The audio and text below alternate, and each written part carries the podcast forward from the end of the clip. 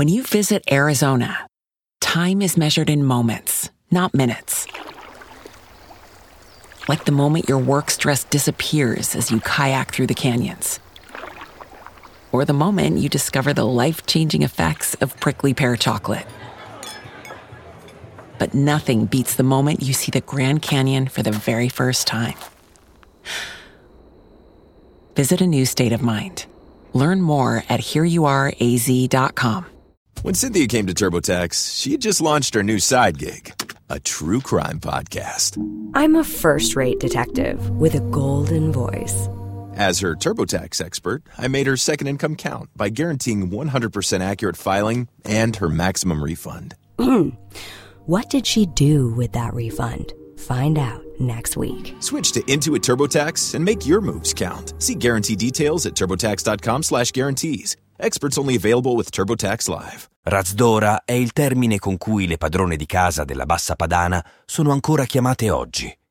Veronica Gambara, una figura di grande rilevanza, è stata un modello perfetto di come sia possibile bilanciare il ruolo di governatrice di uno Stato, madre e poetessa.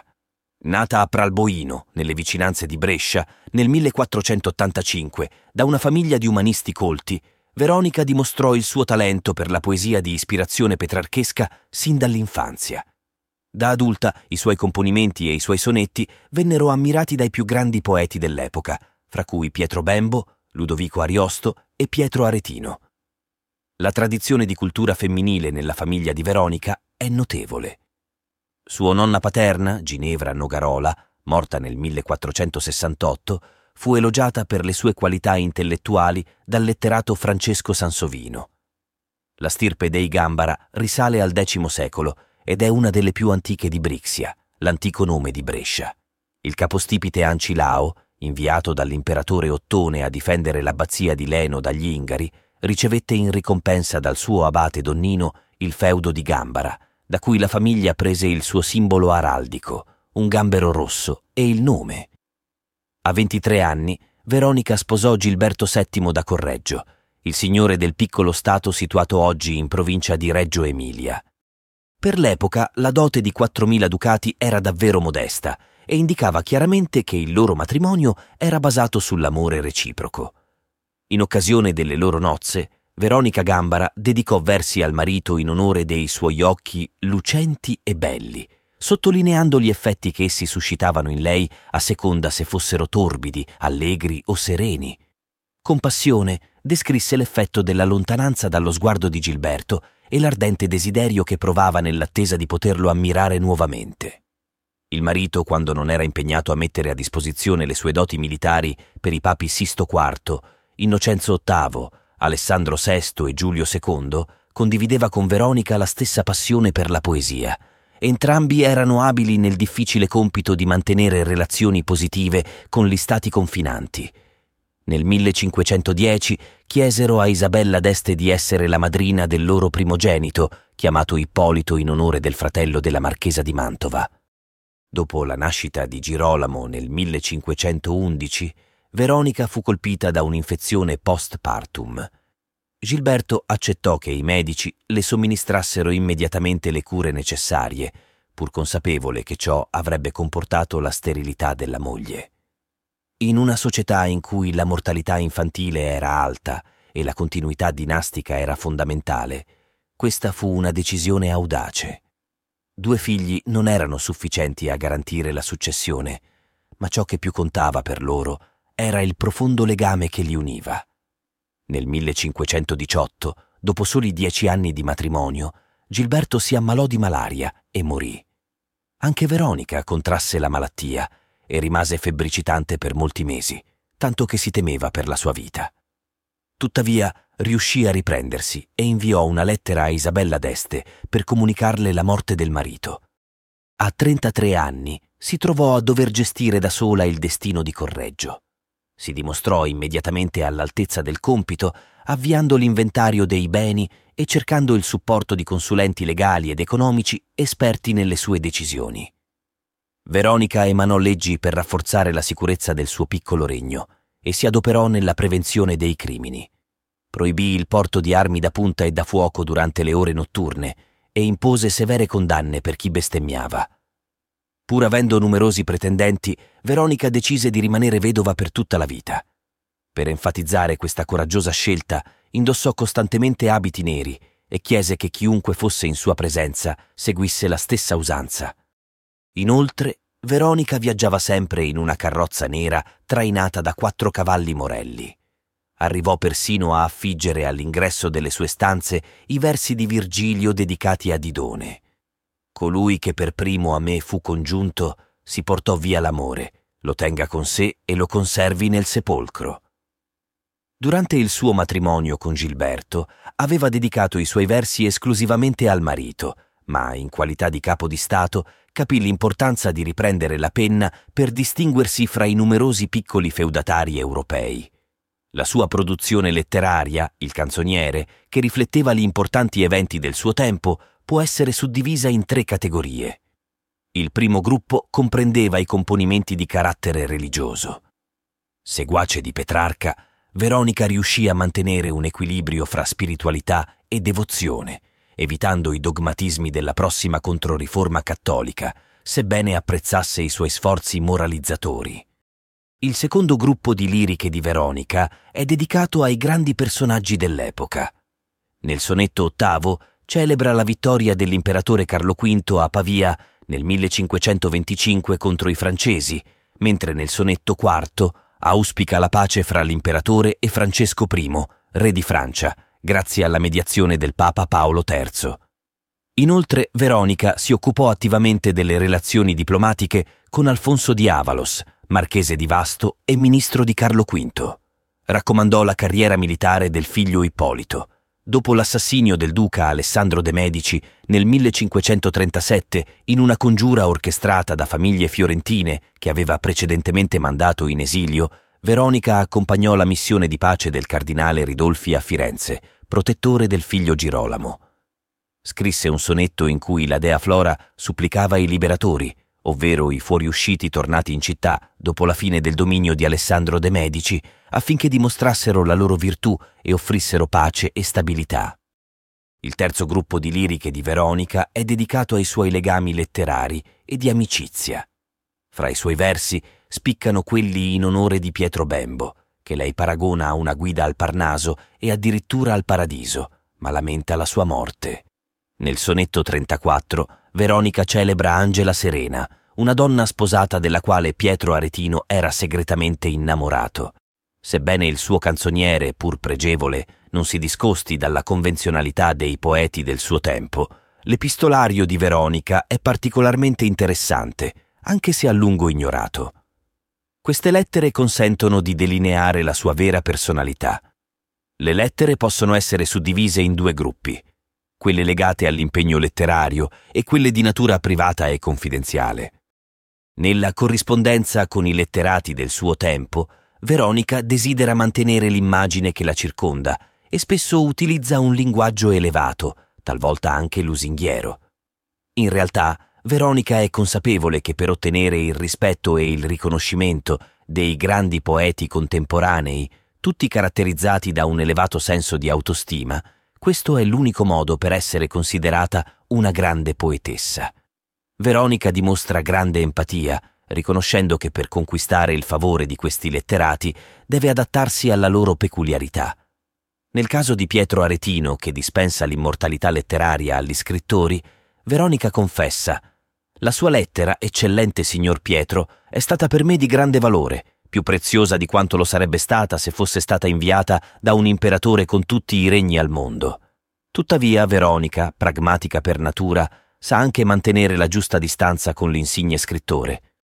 Con Bembo, la signora di Correggio mostra una prudenza maggiore, consegna le sue poche opere letterarie per obbedirvi, scusandosi di essere una donna ignorante.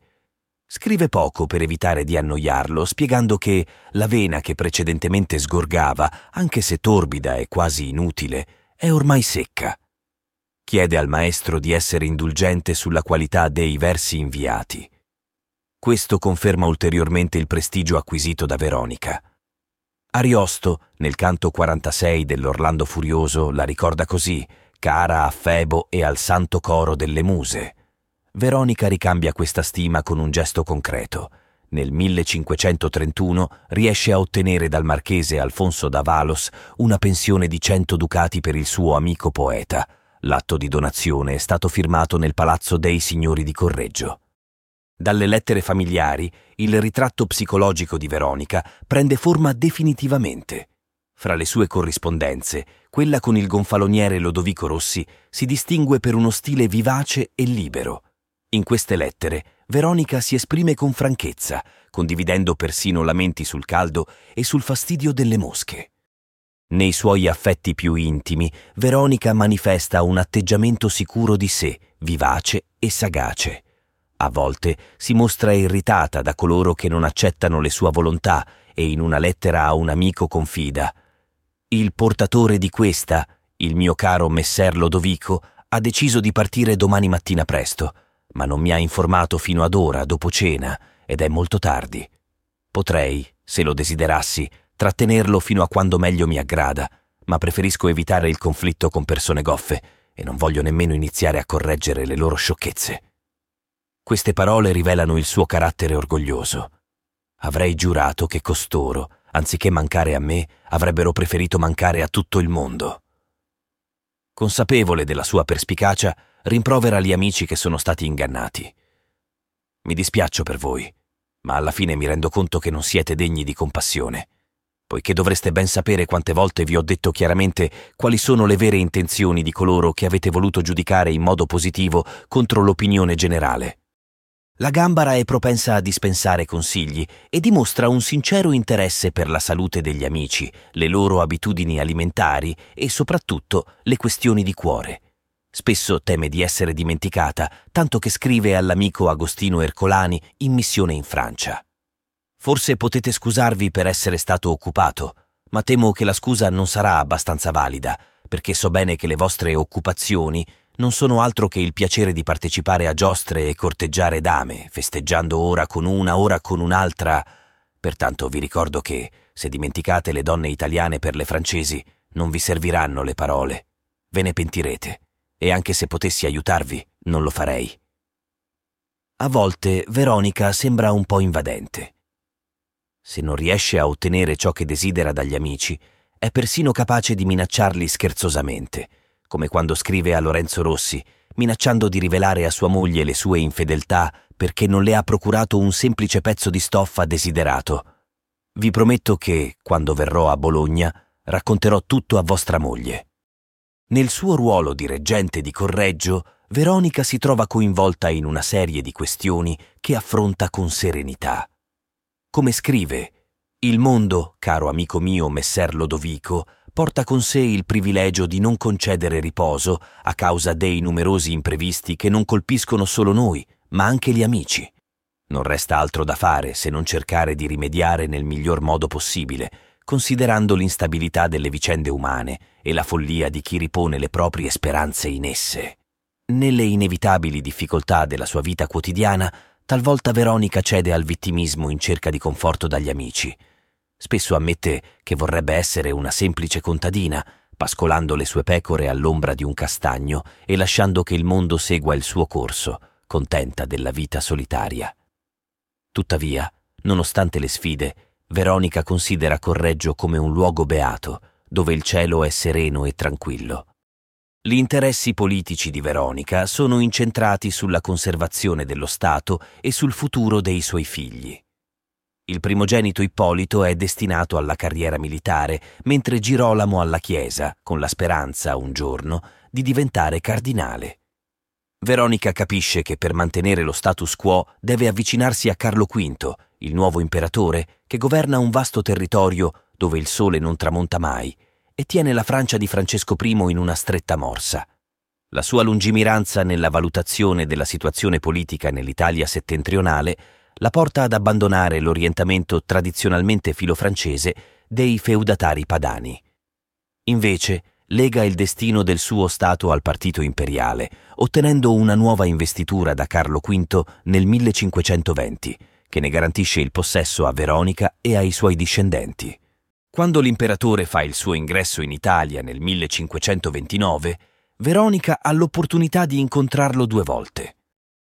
La prima volta che lo incontra è a Bologna, dove ella presiede un'accademia culturale di grande successo.